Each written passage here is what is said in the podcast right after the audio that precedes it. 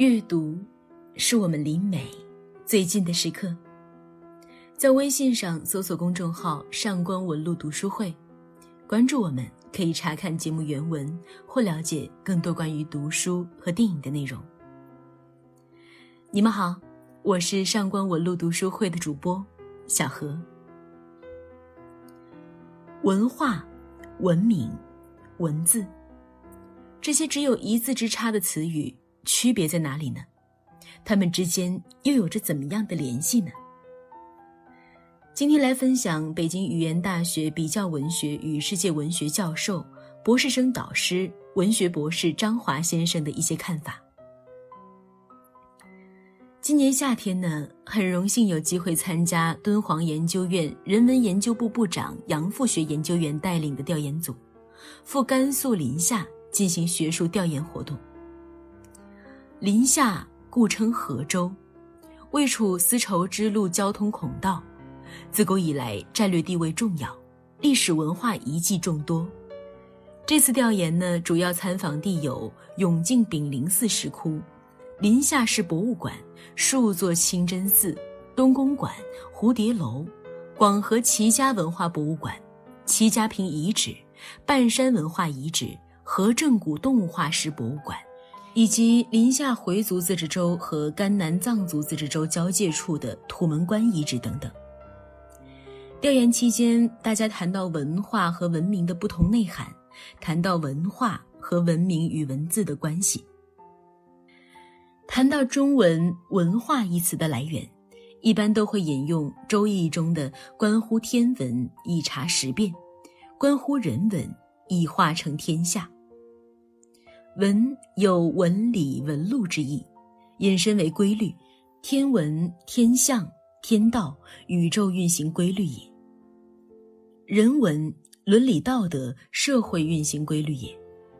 化显然有化育、教化之意，这些都不难理解。和源于拉丁语 culture，本意为耕作、栽培、养育的英文 culture 也对应的很好。所以呢。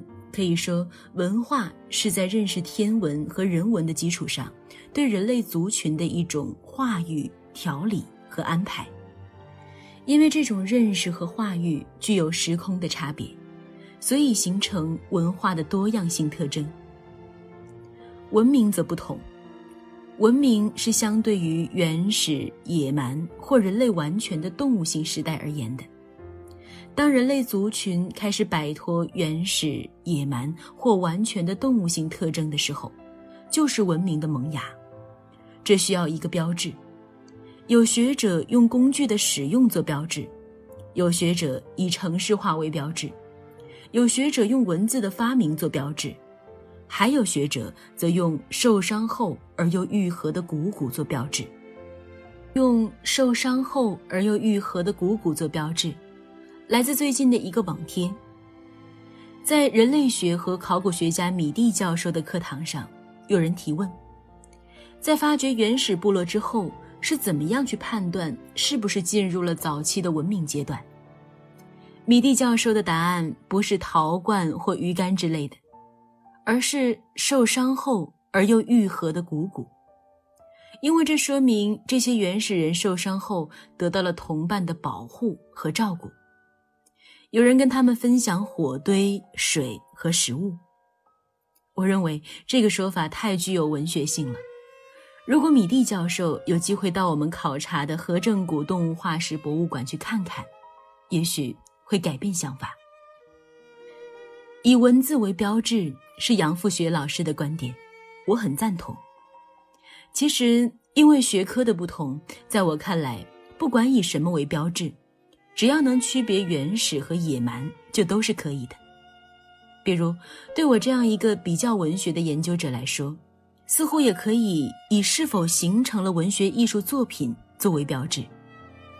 如果按照雅斯贝尔斯的轴心时代理论，公元前六百年至三百年间，古希腊。古希伯来、古代印度和古代中国，都集中出现了以理智和道德方式面对世界、超越原始的现象。而且，相对于整个人类史来说，一两百年只是短暂的瞬间。所以，在这样的意义上来看，人类文明的起始时代大致相当。此正所谓，东学西学，道术未裂；南海北海，心里幽统。如果你想查看今天节目的内容，请到微信上搜索公众号“上官文露读书会”。阅读是我们离美最近的时刻，让我们共赴一场美丽的约会。今天的读书就到这里，我们下期再会。